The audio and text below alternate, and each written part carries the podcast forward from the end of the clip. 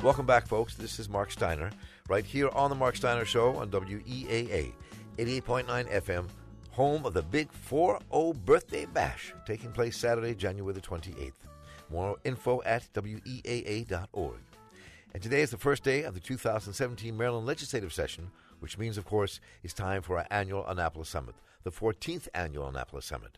Brought to you by and sponsored by Stevenson University, Johns Hopkins Center for a Livable Future, the Maryland State Education Association, Alexander and Cleaver, VPC, CEM, and our media broadcast partner, of course, WEAA. And here's our conversation with Senate President Mike Miller and House Speaker Michael Busch. So let me begin. It's great to see you both, by the way. Um, so we ended the last conversation with Governor Hogan talking about your relationship, Speaker Busch, with the governor. My relationship? Your relationship, yeah. and so I, and he said that you have been invited there, been there 12 times, been invited numerous times, and that. I've been there 12 times. Hmm? To where? Did I have that right? Six times. I'm Six. sorry. Uh, Math, that's why I'm a talk show host and not a mathematician. Uh, six times. Must have a different Mike Busch.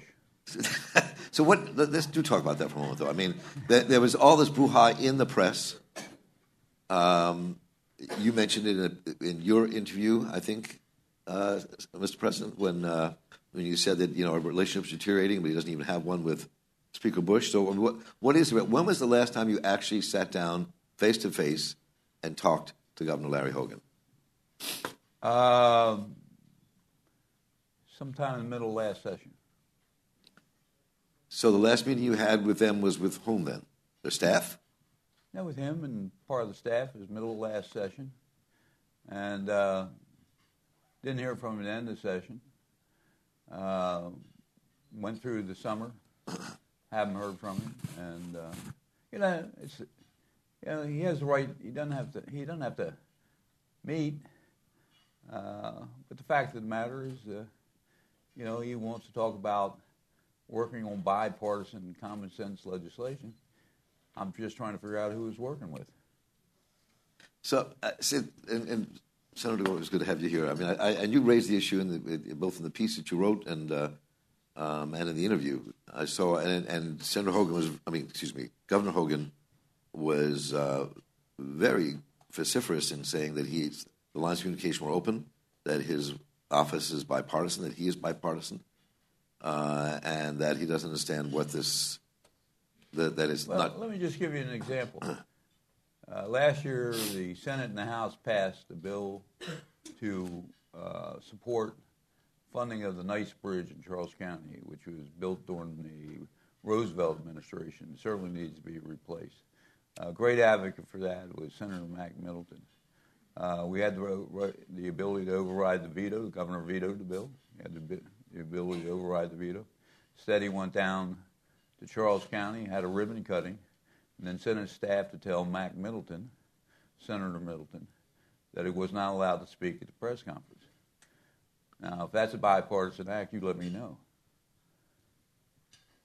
He told, actually told him to leave. The staff told him to leave. So it was, I mean, it was his district, it was his project, uh, and uh, you know, but, but, but, at the same time, uh, you have to be able to forgive the faults of, uh, of others in politics. You got to have a just a bearing ground to put put those slights aside. Napoleon said, "You avoid the pinpricks that avoid uh, the cannon shots," and uh, that's what you have to try to avoid in politics. And the governor's never held public office before, not as a council member, as a delegate. I mean, he's a business person, and so uh, he's never had to engage in back and forth before. Uh, and, and so it's it's still new to him, and uh, you know, some of us it comes easier. I'm the oldest of 10 children.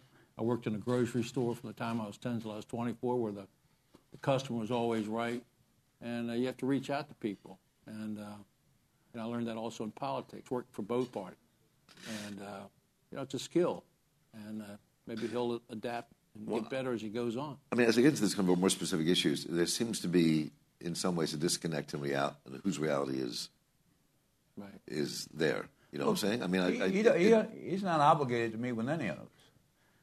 Uh, but I think the idea when he starts to talk about working in a bipartisan way, uh, you have to actually sit down with people and understand what they'd like to see. I mean, look, I mean, the agenda for this year is a bill that he has put in called paid sick leave that we passed last year, paid sick leave. And, uh, you know, the two pieces of legislation, though they have the same title, are quite a bit different. Uh, so, I mean, it, it's legislation. I think that he could have come to either Senator Miller or myself and said, look, how can we sit down and work to get to some common ground uh, as we uh, go forward? But, but he doesn't know how to do that. Honestly, it's not. It's not you know, it's like on his manufacturing bill. Uh, they put in had a big tax breaks for manufacturers that yeah, move into poor Baltimore areas. City. He was there for Right. just in challenged areas. It could be a very good bill, uh, but legislature, legislators had it last year, and they found out that existing businesses were very upset with it. They said, "Why are you bringing uh, uh, people into Baltimore City, giving them tax breaks? We're here, we've been doing the job for 50 years, et cetera." And so, if he'd come to either the speaker, myself, or the sponsors, or and they'd said, "Look, this is the problem with the bill last year. We need to tweak it, make some changes, and um, introduce it again, rather than uh, just putting it in and, and, and automatically starting with a, um, you know, the same problems that we had last year." So let's get some real brass, tack, brass tacks issues here before we turn it over to the audience. And I went in and out of the audience here. And there's a lot of people there, so I'm trying to get to all your questions. Um, and we start with Bryan Sears. I mean, course. this is not a big But deal, folks. I mean, husbands and wives have problems communicating. You know what I mean? It's I don't know what just that a, means. uh, I never. I don't know what that means. Do you understand what he's saying? All I know is Senator Miller chews watermelon, I spit out the seed. So the question of this transportation brouhaha between the governor and the legislature, Right. and the bill that was passed. The governor s- said a few minutes ago that um, his hands are tied because certain important projects, Montgomery County, Baltimore City, which will get nothing, um, because it is impossible to score the projects to make them come to the front of the table, which means we're all going to go under. They're not going. They're not going to take place. So, um, I, I and I think the public is really stymied about what you all are fighting about here. You know, the bill is advisory only. I mean, the Sun editorial called it uh, called him Governor Whopper because of the size of the fib he told about it. Then he accused the Sun of putting out fake news. Okay, the bill is advisory only. Here is the problem. You got to understand what the problem is. Okay, we are in gridlock as a state. I pushed for 20 years to get the gas tax through to fund infrastructure because we are in gridlock.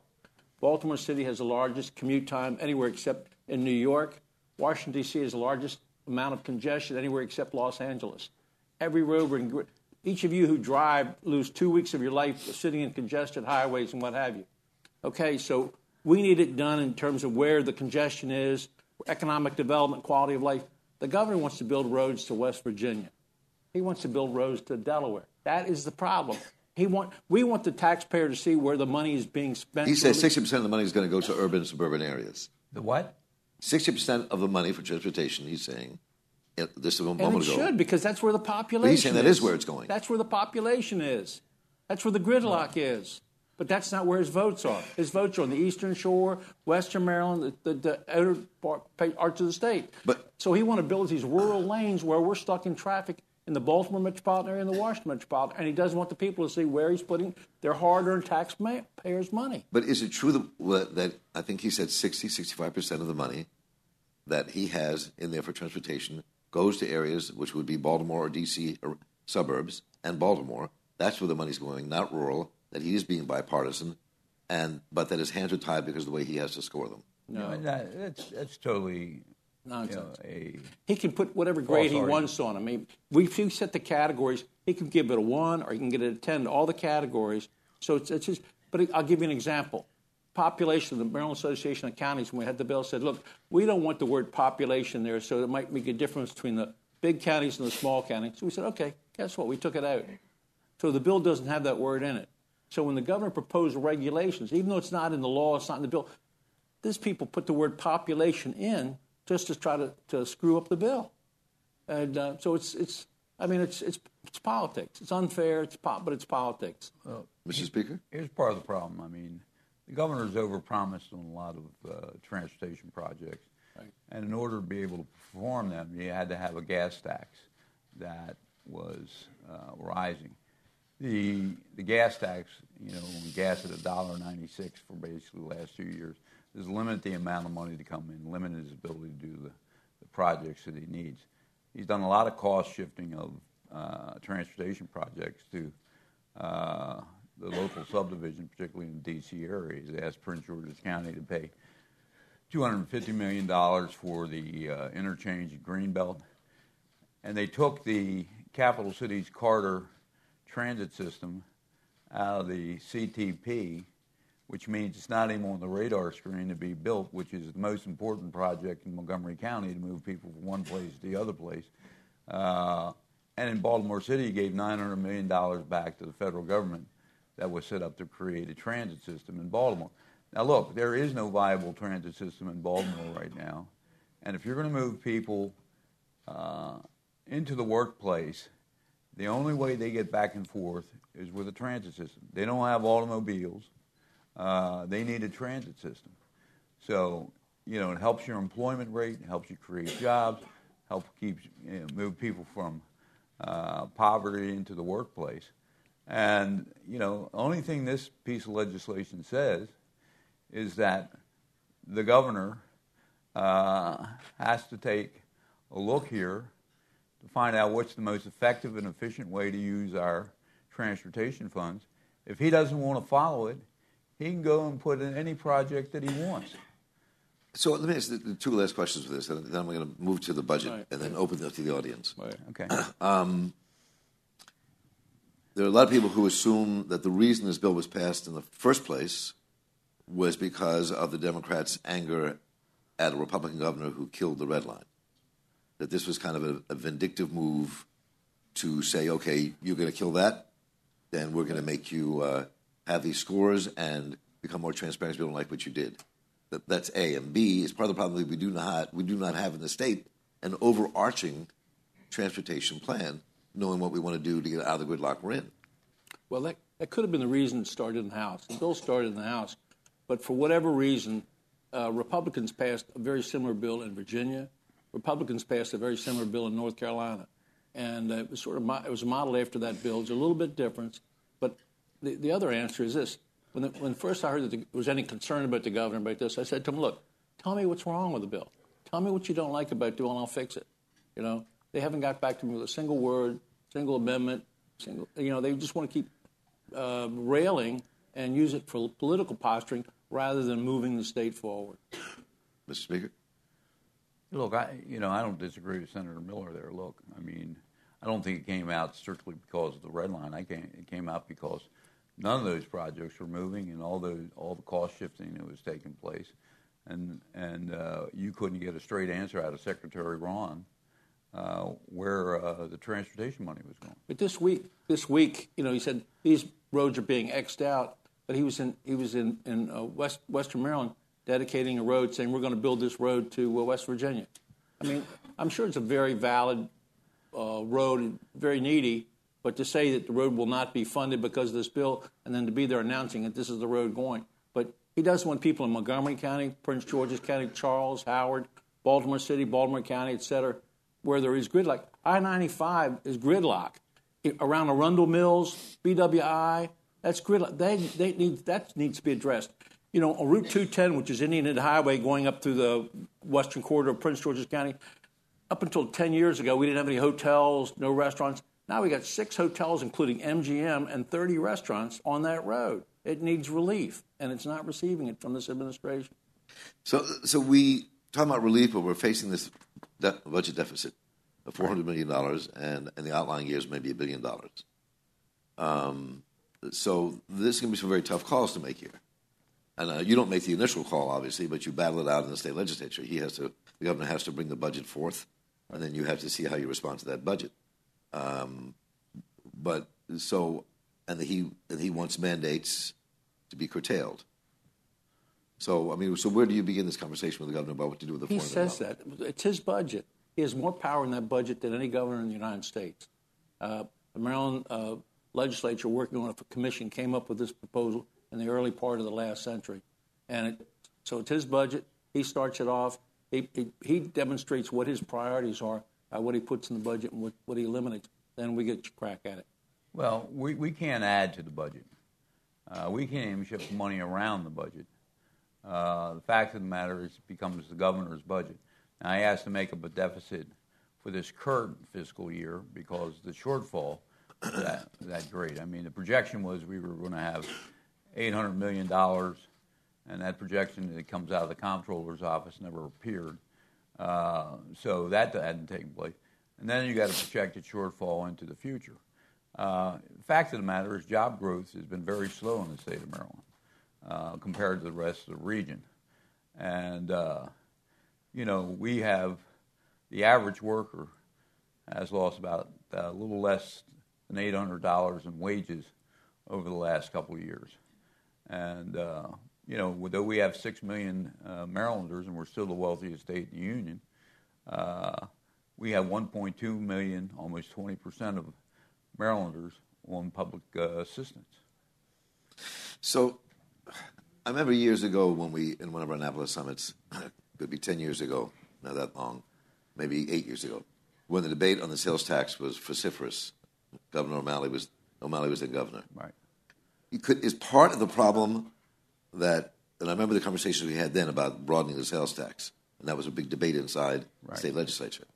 Is part of the problem we're facing with deficit the fact that we did not broaden the sales tax, that we didn't get enough, we're not getting enough revenue in to take care of what we need. I, look, we're all taxpayers here. I'm a taxpayer. I don't like. I mean, I like keeping money in my pocket like everybody else does. But it's part of the problem that we did not broaden the sales tax to include places where the economy is actually growing that might have put us in a position where we wouldn't be uh, in this deficit-facing place. Have you ever tried to get a tax passed? I mean, it's, it's I mean, I mean, it is hard work. I mean, I, I mean, it's hard work. I, I had, I had a, a tax, a sales tax applied to people who do lawn care, and I, I pay an extravagant amount of money for my lawn care service. I mean, a huge amount of money.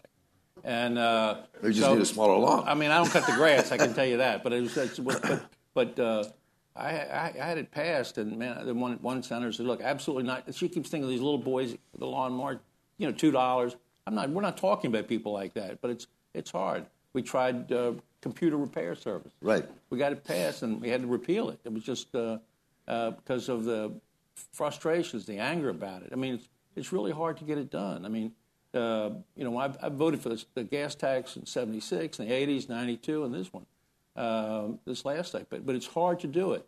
And uh, I, always had Republican help previously, so when I got it done in '92. Um, uh, both Republican leaders helped me and voted for it because they knew it was the right thing to do.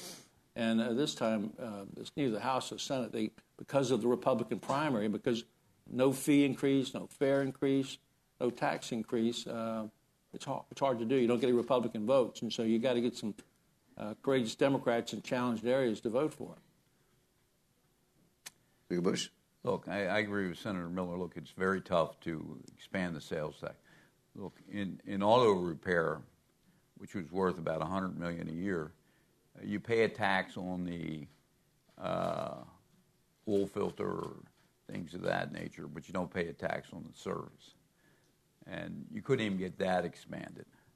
Uh, so you just, you know, went up a penny, which put us in line with all the other states around us at six cents. Part of the problem today is that internet sales uh, have – hurt retail sales markets.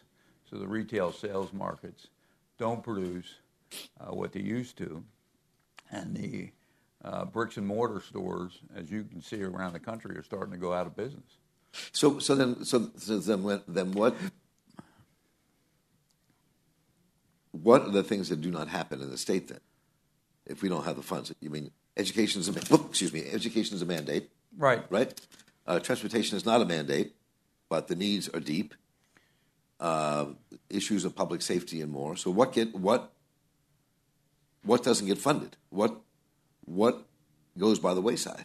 Everything's going to get funded. It's just a question of of uh, what the governor's priorities are. Uh, you know, I hope it doesn't hit higher education. Now, I read in the paper today. You know, the speaker and I want to do something about freezing tuition in our community colleges, where they're increasing the apprenticeship programs and things of that nature. Make sure that everybody has an opportunity to go to college. And I, I read today where the governor is proposing a 2% cap on tuition at the University of Maryland system.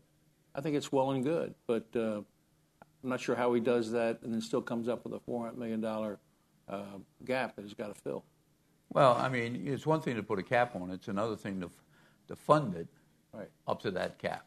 Well, you got to buy don't it fund down. it, you- you you- can't yeah. hurt. You can't hurt the. You got, you got to buy it down. You got to pay Yeah. some money to allow the universities to. If you're not going to raise tuition, then somebody's got to help help them pay the expenses.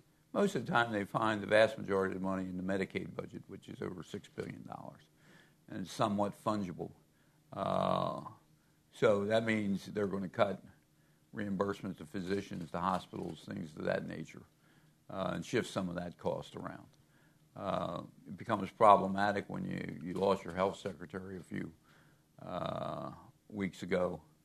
Uh, now you, you have kind of a health department that uh, really needs some direction and guidance uh, if you're going to uh, accomplish these kind of things. And you don't know what impact the new administration is going to have in Washington on the healthcare system in the state of Maryland. We're about to find out. Okay. Yeah. Thank you, Senate President Mike Miller and House Speaker Michael Busch. You're listening to the Annapolis Summit, the 14th annual Annapolis Summit, from right down here in Annapolis at the Calvert House, that we do every year at this time. And I'm Marc Steiner, right here on your WEAA 88.9 FM, home of the Big 4 Birthday Bash, taking place Saturday, January 28th. More info at WEAA.org. We have to take a short break, but stay with us. When we come back, we'll continue our conversation with Senate President Mike Miller and House Speaker Michael Busch.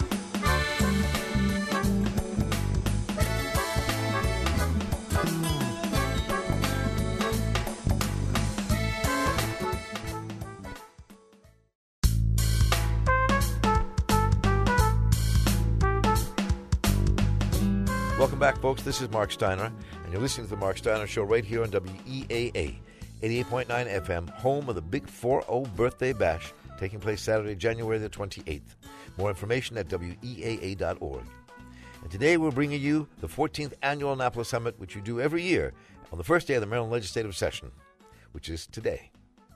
And the Annapolis Summit is sponsored by Stevenson University, the Johns Hopkins Center for a Livable Future, the Maryland State Education Association, Alexander and Cleaver, VPC Inc., and the CEM. Our broadcast partner, of course, is WEAA. So let's go to the audience here. Bryan Sears, our partner from the Daily Record. You got the first question. Good morning, Mr. Speaker, Mr. President. Um, Mr. Speaker, I wanted to ask you. Um, yesterday, you gave a speech to, to Democrats and, uh, and advocates talking about um, your concerns about what would happen if the governor got reelected, redrawing um, the redistricting maps, and, and, and also kind of providing a, a, call to action, I guess, for Democrats to, to remember the party that they worked for. And in part, you said uh, you can't be wearing a jersey with both colors on it. Um, can you tell me a little bit about who that was directed to, moderate Democrats or the comptroller? And, and also, um, are, are you essentially saying that you're willing to forego working in a bipartisan fashion with the governor in an effort to make sure that he doesn't get reelected? Look, we're always open to working in a bipartisan fashion uh, with uh, the opposite party. I have very good working relationship with the minority leader of the House. But the fact of the matter is, uh, we have a lot of people, and this was a Democratic rally, obviously, uh, that want to show up at the rallies uh, and then want to go back. And every time there's a tough position to take or tough stance to take, you can't find them. Uh, you know, there is, uh, you know, a difference between both parties. Everybody has the ability to choose what party they want to run in. And you go to your constituents and you tell them that you're running as a Democrat or a Republican, they expect you to stand up for those values and those principles of that political party.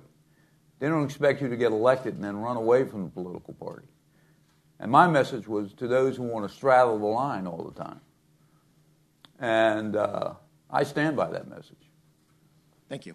See, I'm, I'm different. I, uh, I really, I'm very different. I mean, it says, you know, there was a British uh, prime minister who, who said to who said to one of his peers, he said, "Look, uh, uh, to hell with your principles, stand with the party." Uh, I disagree with that 100. percent um, You know, I have 14 Republicans. They're wonderful people. My Senate. They're really wonderful people. The people put them there. They're good people. They're honest people. They're hardworking people. And it's our job to fashion proposals to move the state forward. Uh, and uh, you know, I have a different, uh, um, different uh, complexion in terms of the Senate, in terms of Democrats and Republicans, and people want to work together honestly and truly. So we're going to take the governor's proposals on opiates, on education, on the environment, and rather than put them in a trash can, we're going to say, look, how do we fashion these to move everybody forward? How to make the state forward? And uh, and I think that's what it takes, really. We've I'm, I'm an older guy. I've been around a long time, and uh, that's the way it was before 1994. People working together, and I hope someday that uh, the country gets back to that. Go ahead, Mike. Look, I, I played sports all my life. And when I was on the team, competed against other teams that uh, I had friends on the other team. But when I was out there on the field, I was trying to make my team win. And, you know, I carry that with me. And I try to make uh, the members of our caucus believe that. Uh, you know, you can't be in and out all the time and put the other members of the team in jeopardy. I mean, you know, on on uh, Monday night, you didn't see the guy from Alabama running to the Clemson huddle. Uh, that didn't take place. Uh, so, once a coach, always a coach. Always a coach. so, ma'am, go ahead. Hi.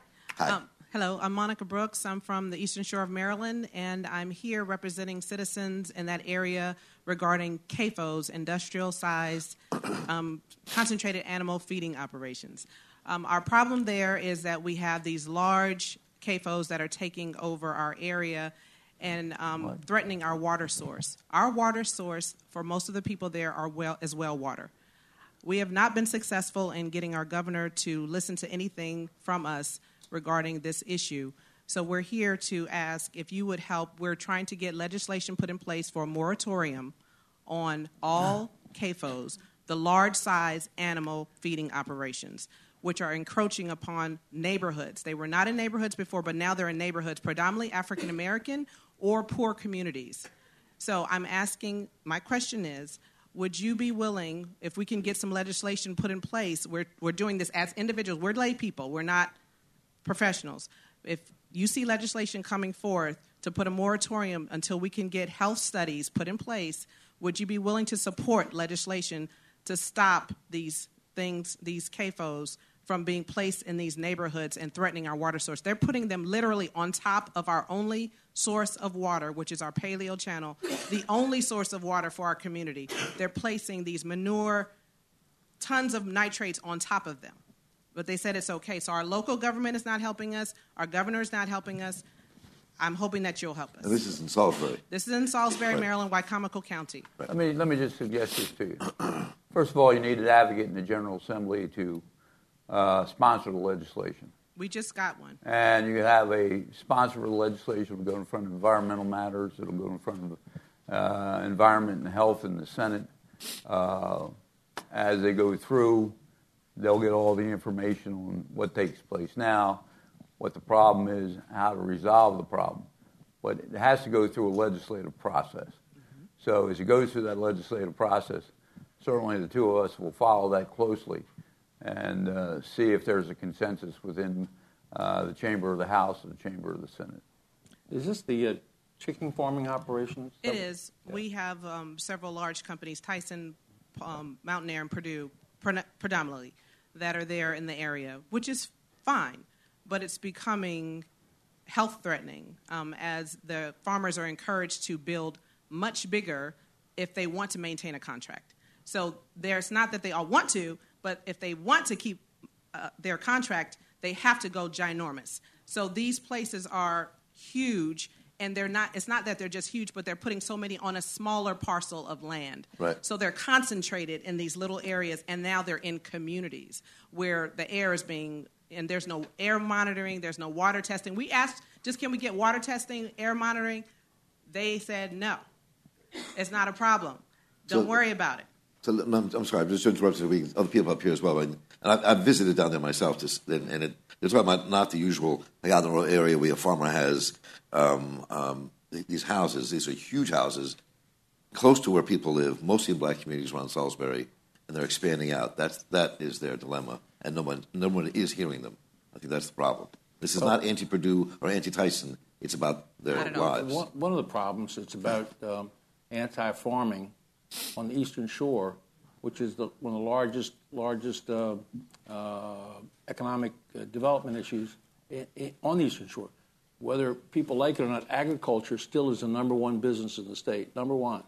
Okay, so uh, the chicken farming uh, operation was in, in, in operation long before a lot of people moved to these places on the Eastern Shore, and we've got to find a way to accommodate uh, their needs with the um, uh, with the neighbors because if you shut down the chicken farming operation on the Eastern Shore, I mean, uh, it would be it would be devastating. They're not asking to shut down; they're asking for monitoring and well, oversight. And, and everybody should, people should monitor. There's no question about it. I mean, people should not. Uh, we've been involved with the manure process for the last ten years, uh, uh, but uh, the, the, the, well water is something new that I've heard of. But uh, we will certainly look into it. But again, you need an Eastern Shore advocate. There's three senators there. There's uh, a dozen members of the House of Delegates there, Democrats and Republicans. And you need somebody on the Eastern Shore to say, "This is where we live. This is an issue." and bring it to the attention of the General Assembly. Not somebody from Montgomery County. You need somebody from the Eastern Shore saying, this is an issue. State of Maryland, help us, help, help us address it. Ma'am. Uh, yes, hi. I'm Margaret Barnes. I'm also from uh, Salisbury, Maryland. And, um, you know, the right to farm does not mean the right to pollute. And we are having big issues with uh, uh and concerns about the uh, nitrates in the water, uh, as well as the ammonia loads, uh, hydrogen sulfide, particulate matter. Um, and you know, you're talking about infrastructure with with um, with the roads. I mean, I I think there's you know half of the budget is supposed to be going to uh, build infrastructure on the Eastern Shore. You know, which of course you know, is all the trucking. Um, this one CAFO, um, which is literally across the street from the city of Salisbury, um, will be having three truckloads a day. That's a thousand trips a, um, a year, and times that by a hundred new uh, factory farms. That's a lot of exhaust. That's a that's a lot of money, and a lot of that's um, you know these CAFOs are heavily subsidized. Um, and that's a big concern. I, um, my group, Moms Across America, um, we're a national group, and, and um, I'm part of the Maryland chapter. Um, we discovered there's no air monitors on the lower eastern shore, not one. And when I was checking um, in the summertime to see if it was safe for my son, I looked at the map. Delaware was a solid red. Lower Eastern Shore, it was supposed to be fine. Well, that's because they were defaulting to Easton, which is very far away. We have no air monitors, and the delegates are, don't listen to us. Um, so my question is, you know, can we possibly get a moratorium, or could we possibly include agriculture in the Clean Air Act for Maryland? Because it should be. It's industrial now, so Thank you. Thank you. And, and let me just let you all respond to this, but also, um, I, we do have to get to some other areas, and so can't only have 23 minutes or so left, and can't spend the entire time on the Eastern Shore. But um, but I think these are really important questions. So, um, and, and I'll go back to the same thing. I mean, you know, you have to have an advocate. You bring in front of the General Assembly, you identify your problem and see what the resolutions can be. But these have to be vetted in front of uh, the standing committees that deal uh, with the subject matter. Yeah, because you kind of have to kind of try to find a middle ground between the environmentalists and the people who are conducting the, uh, the farming operations. It's very difficult. The same advocates um, uh, sued this, you know, this one farm on the Eastern Shore, wound up in the federal courts, and um, it wound up that the state of Maryland had to, uh, had, had to pay the farmer and the farming operation, and these good people had to pay the legal fees for bringing what the judge said was a frivolous lawsuit. I know you're serious and it's a problem, and we will look at it very closely and monitor it. But again, it's, it's, it's been going on for 50 years. It'll continue going on because of the chicken farming operation is the sole basis largely for agriculture on the Eastern Shore. The, the, cancer rates in Wicomico County and Somerset County are some of the highest in the nation, as well as asthma, particularly children's asthma. And children are very affected um, uh, by, you know, by the particular particulate matter. So we've got a we've got a health problem going down um, there. It's Right, so, it's it's ma- critical. So I'm, I do have to get on to the next people here, and and I, I I think it's a huge issue. And I would say the people coming up to the audience, I know are not environmental activists; they're community people from Salisbury who are Right. asking this question, uh, and and some of them who work in the industry. So so wait a minute, just wait, everybody wants to get up there. So go ahead. Sure. Good morning. My name is Claire Fitch, and I work at the Johns Hopkins Center for a Livable Future. What? Last year, there was a bill introduced that would have required poultry integrators uh, companies to pay for the removal of excess manure She's going um, to from speak farms up. on the Eastern Shore. You're gonna have to speak up, and, and this really we really have to move on to other areas. Sure. So please, I mean, I just want to say a recent poll conducted by Greenberg Quinlan Rosner for the Center for a Livable Future found that uh, 80, 86% of all Maryland voters and 84% of Eastern Shore voters um, would favor such a proposal for the removal of excess manure from poultry farms on the Eastern Shore. Do you think that these new opinion research findings might help create a different outcome if a similar bill on waste removal is proposed this year? No. no. I mean, I'm, I consider myself an environmentalist, but also our job is to uh, uh, uh, provide jobs for people, whether you're in the Eastern Shore, Western Maryland, what have you. And uh, unfortunately, for your interest, the, the, the chicken farming industry provides a lot of jobs uh, in Eastern Shore. It's a large But part Eastern of their Shore tax voters basis. are actually in support of this proposal. 80, 84% of Eastern Shore voters are in I mean, support. 70% of the people want to ban fracking. Is it the right thing to do? No. Is it the right thing to do? No. No. So- It- it- I mean, I mean. So what you know, will- well, read the Washington Post editorial page today. You you got to understand things. You got to study them and understand them. You know, it's, I know it's difficult for some people because they, don't, they have their own biases and prejudices without understanding it. They just know, hey, it sounds good. Let's ban fracking. It affects two county where there are no jobs whatsoever, and it's an industry. And if you can make it clean and uh, make certain that there's no uh, affecting adverse affecting the groundwater uh, and, and monitor it. We're not going to do it any time within the next five or ten years, but at some point in time, you might need a clean uh, source of fuel. Uh, it's clean, it's not coal, it's inexpensive, and um, we might need it. So you don't you don't ban it, but you put a moratorium on it until, to, for a future time and make certain that the regulations can be put in place to make certain there's no adverse effect. So does that mean the moratorium will? they'll- Uh, the speaker, was you- will there be a moratorium this year or a banning this year? There'll be a ban coming from the House, and the Senate will look at it very closely and probably wind up with a moratorium. Ma'am? Good morning. My Morning. name is Betty Weller. I'm with the Maryland State Education Association. From 2009 to 2013, Maryland ranked number one in public pre K education according to Education Week. Now we're at number five. What do you think it's going to take to get us back to number one? Well, what the reason that we're number one in all categories, all categories, except what they said was there was a difference between higher income uh, uh, students and, and lower income students where they come to in, in terms of the, the, the grades, the performance. So we, you know, in foreign countries, there are competing countries, or I say foreign, Canada, et cetera, China, et cetera, they focus the best teachers on those students who deserve the mo- who need the most attention. We don't do that here in the United States, but uh, there, there are ways. We're, we're looking at the Kirwan Commission to come up with ways to improve education. But like I say, it's, it's we've been number one for years and years, and we want to continue to be number one because we're the wealthiest state in the union. Everybody understand that? We have more millionaires in our state than any other state per capita than any other state. We have more college graduates in our state than any other state. And we have a great uh, source of jobs because the nation's capital, the capital of the free world, was carved from our state in 1790. It's a great state, AAA bond rating, and we need to do a better job educating our students. But uh, we're in the top five. We, sh- we need to get back to number one. We agree. Thank you. The uh, look, I think the most important thing we have in the state of Maryland is our education workforce, and I think that uh, you know we have to get back to the basics. I think we had too much testing uh, in the state of Maryland. My daughters just got out of high school, both of them. Uh, they were they were preparing for tests all the time rather than preparing for the subject matter. Teachers had to do the same thing.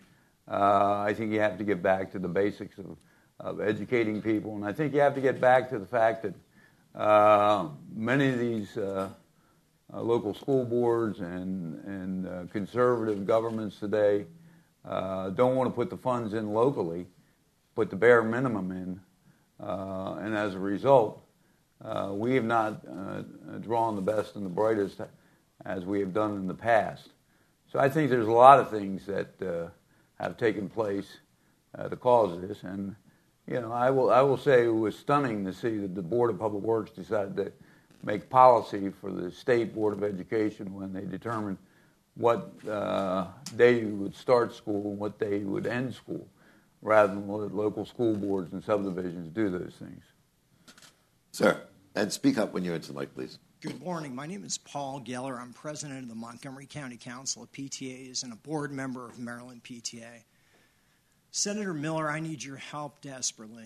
I've had people laugh at me because I keep requesting that we revisit casino gambling table game revenues in this state.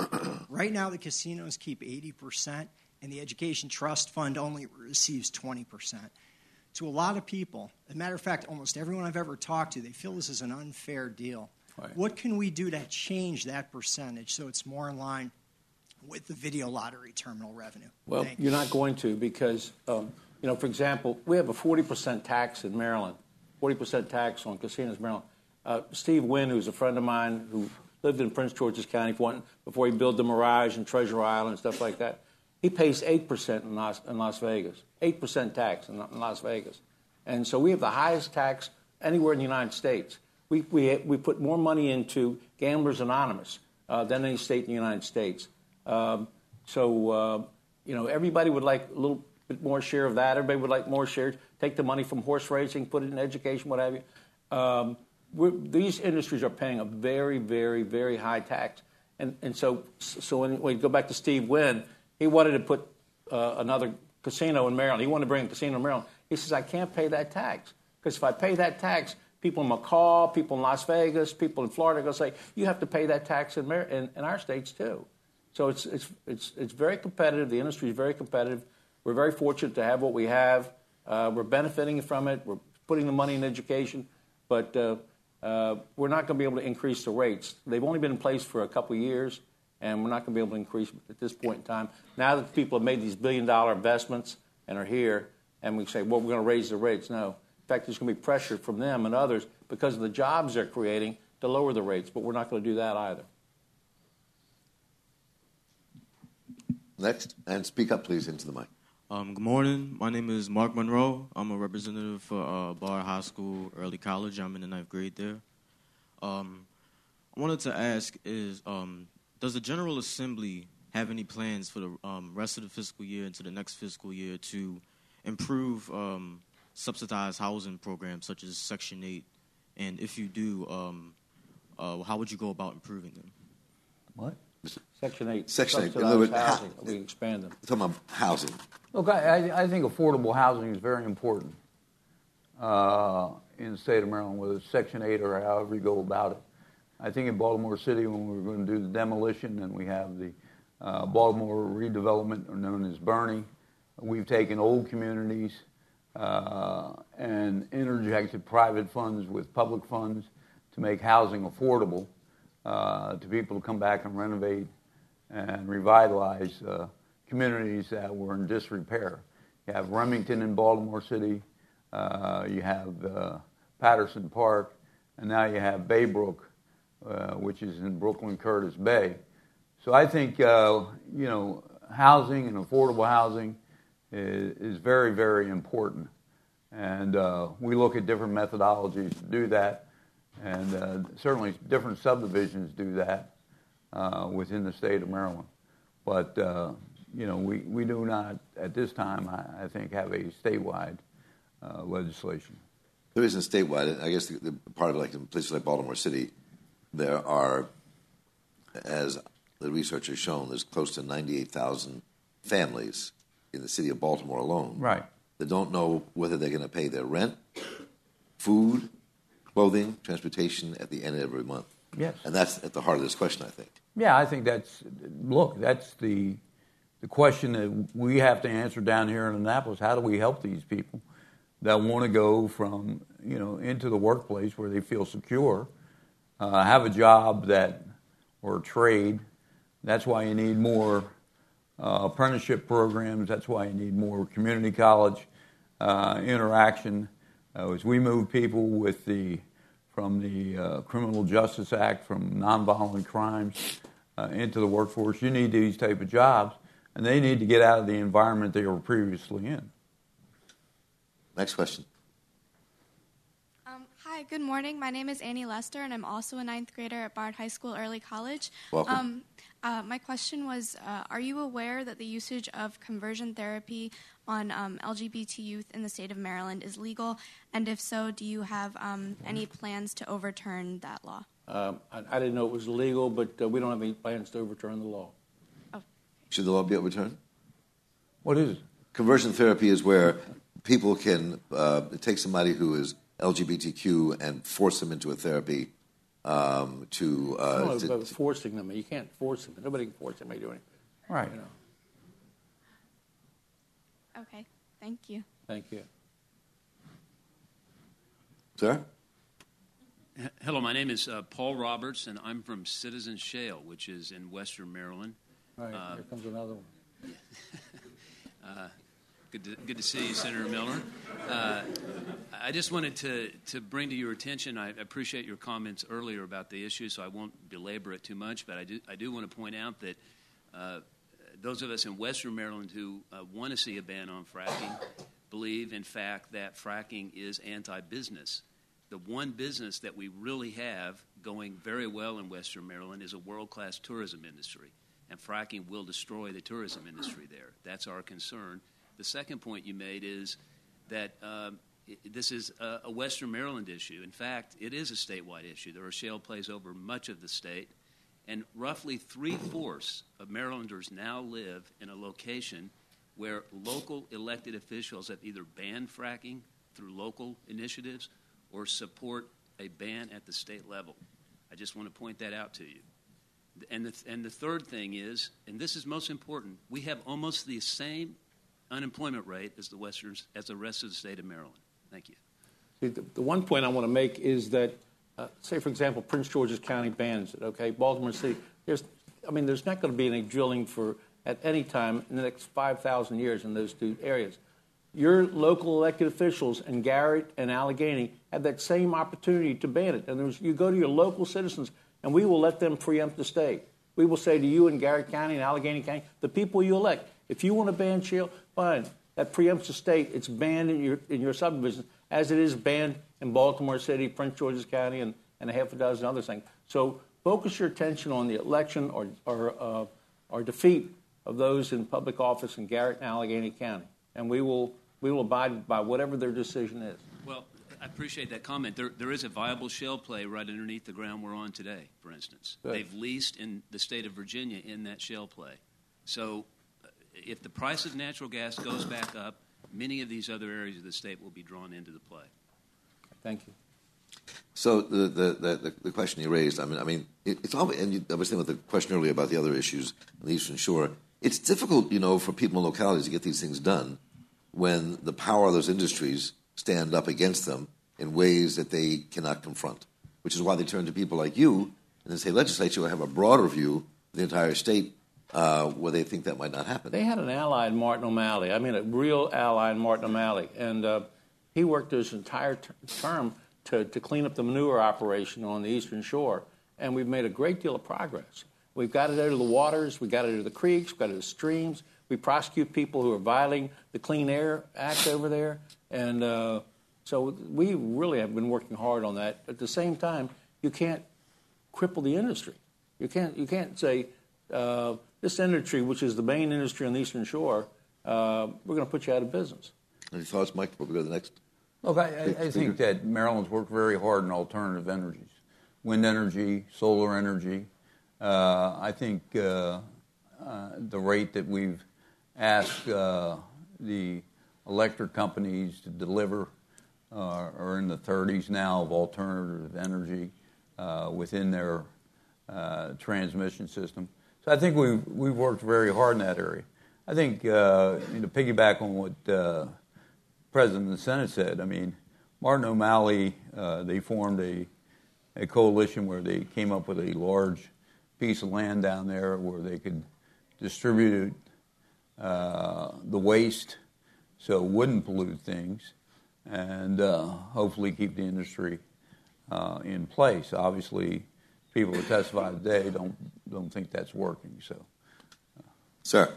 Yes. Uh, good morning, Speaker Busch and Senator Miller. My name is Doug Colbert. I'm a law professor at Maryland Law School, uh, and you've touched on so many important issues. And I just wanted to add one further issue, and it has to do with our justice system. Uh, last year, each of you provided the leadership that was needed uh, for the Justice Reinvestment Act, and you did some really terrific work there. Uh, there are other justice issues that still remain. The Justice Department, of course, has uh, uh, issued its report uh, calling for a reform in the police department. the Baltimore attorney City. in Baltimore City, Attorney General Frosh has called for reform in the money bail system, and I just wonder might we count on your leadership in both of those areas in the upcoming session to address uh, the needs for reform that have been articulated? Well, we're going to move forward. Uh, uh, it's very complicated, but just we this this justice reinvestment bill was that thick, that thick. I mean, it, it did so much in terms of um, of um, improving our, our, our justice system and when it passed, all 47 senators voted for it, Republicans and Democrats. And we're going to try to do the same thing with the issue you talked about in terms of indigency. And if you're indigent and they still set bail, then we're going to try to get a judge to look at it within 24 hours. But hopefully, we're going to get the judges to make, through their arm, make an initial determination whether the person should be uh, incarcerated or, or turned loose.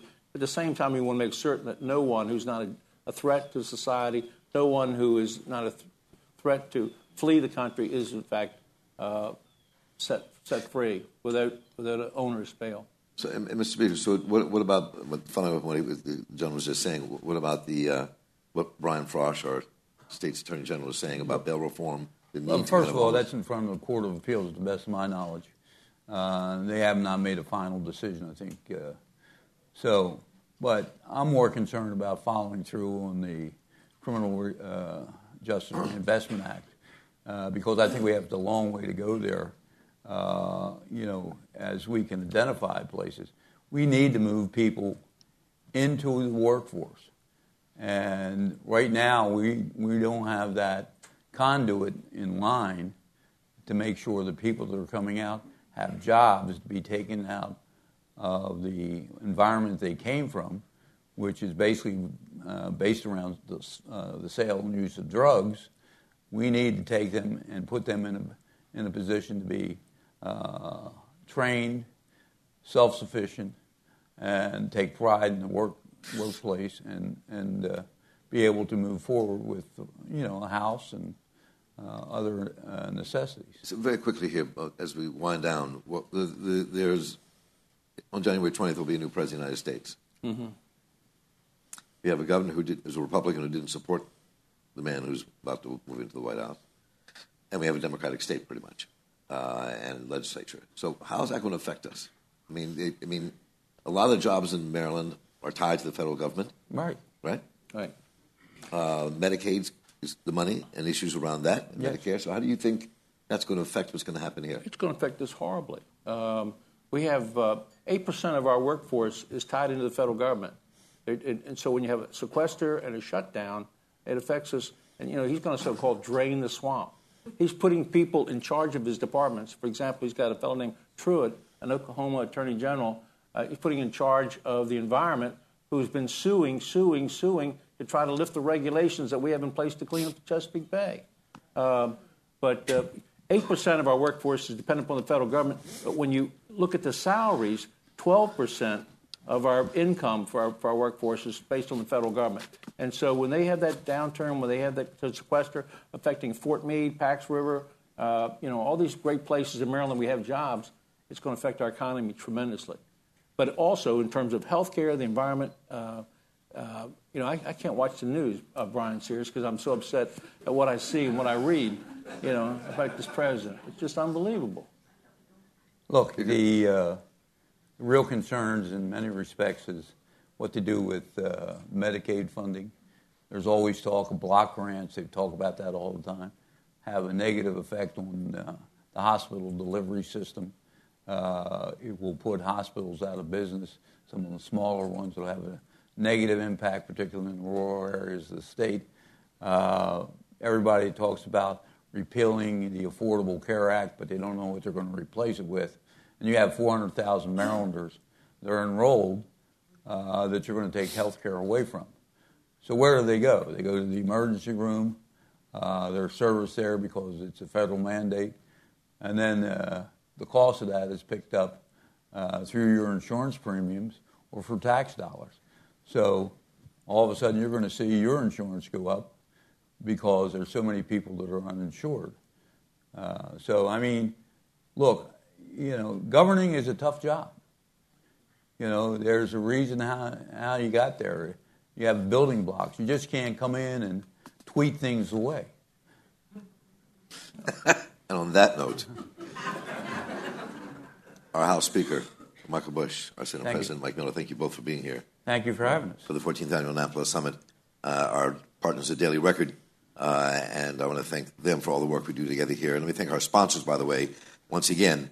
Uh, Stevenson University, who's been with us from the very beginning, the Johns Hopkins Center for a Livable Future, the Maryland State Education Association, Alexander and Cleaver, VPC Incorporated, and thank them, uh, Eli Eisenberg, for the work they're doing in running and managing our show today.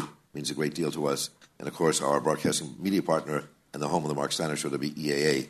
We're going to take a short break, um, come back with the rest of the program on the radio, but thank you all for coming out here today. Uh, and thank both of you gentlemen for uh, spending the hour with us. Thank you. Thank you. Thank you, Mark.